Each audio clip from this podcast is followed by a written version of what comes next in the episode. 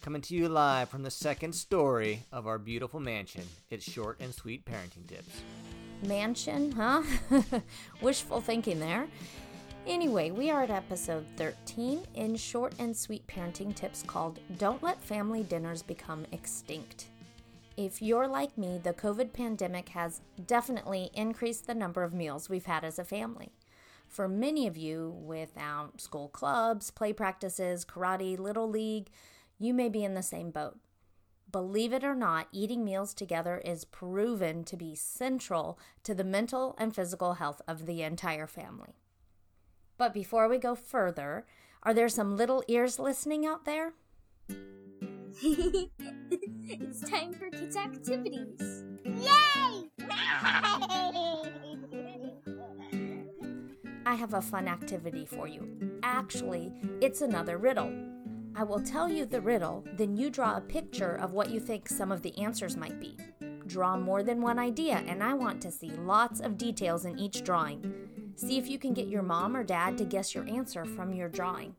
The riddle is I just cut down a tree by staring at it. Can anyone think of a good answer? Remember, draw a couple ideas. I'll say it one more time. How did I cut down a tree just by staring at it? Okay, parents, back to the episode.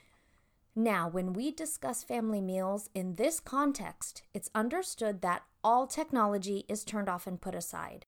No TV or tablets. Even parents should make an effort to set their phones aside. Really, if you think about it, it's probably only 30 minutes, and most things can wait until you're done with dinner. I know there are exceptions and you need to take a call, but to minimize interruptions and distractions, turning off your ringer is ideal. When my phone rings during dinner, I ignore the call. Me not answering a ringing phone, though, just drives my daughters crazy, even though I explain to them that they are more important than whoever's calling. Actually, here's a bonus tip I tell my girls that the phone is there for my convenience. I don't have a phone to cater to someone else. I feel the same way about the doorbell too. If someone's calling or coming to the door, I make a real effort not to run around frantically trying to answer, especially if I'm doing something else important or it's just not good timing for me. I wonder how many people forget that these devices are here to make our lives more convenient, not to dictate and make demands on us.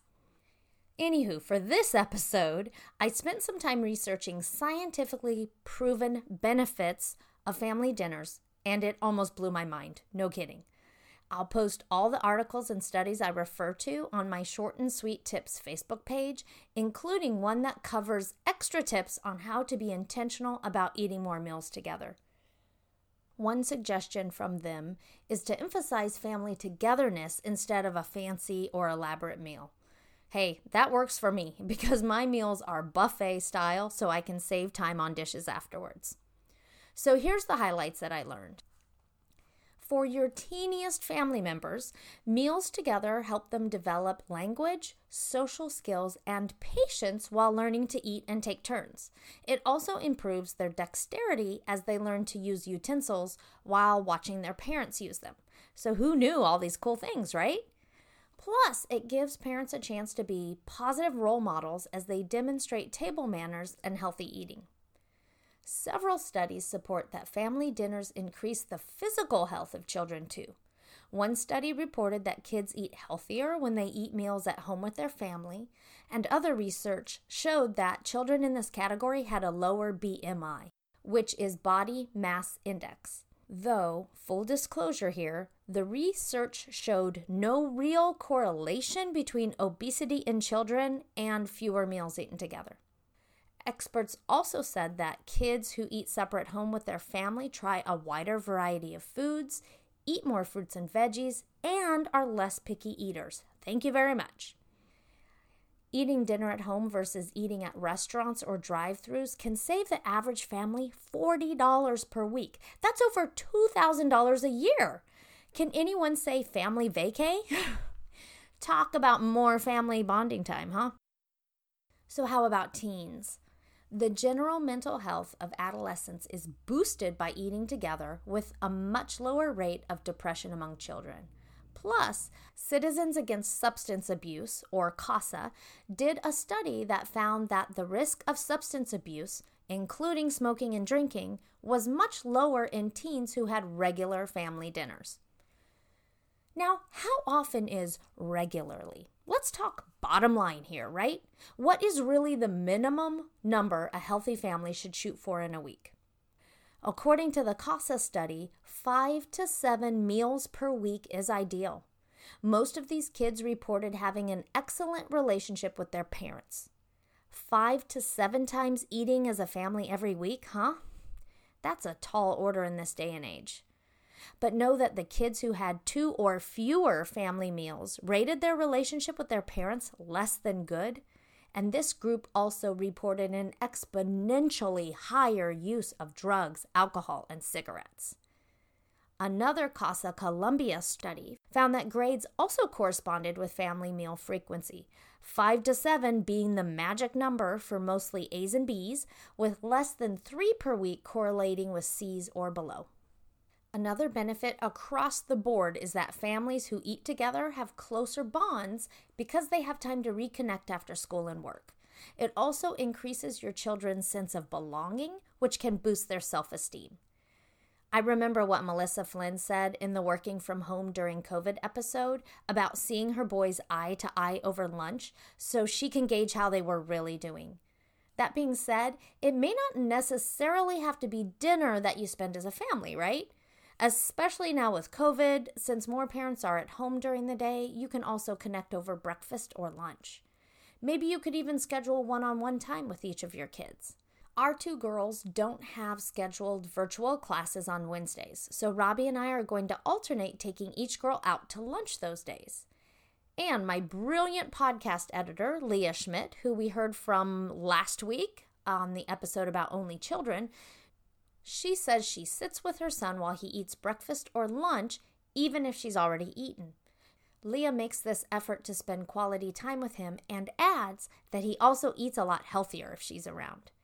Regardless how you might incorporate these suggestions into your family, I guarantee you that any time spent giving your kids your undivided attention is never wasted. So, what happens if you make dinner, everyone puts aside their electronics, and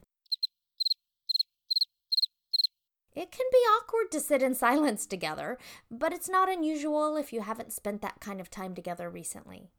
Our family's favorite method to break the ice is that everyone has to answer two questions. The first, what is one thing you learned today? And second, what are you thankful for? You can go in a circle or not, but make sure everyone has a turn. In our family, participation is not optional. Finding something to be thankful for is a biggie because gratitude is a significant factor in everyone's physical and mental health. I cover the ins and outs of these benefits in my pre launch episode number five called Playing Mind Games. As for our motivation, when we initiated the What Are You Thankful For question, we were trying to get our brooding teenager to gain some perspective when she struggled to find anything good about her day.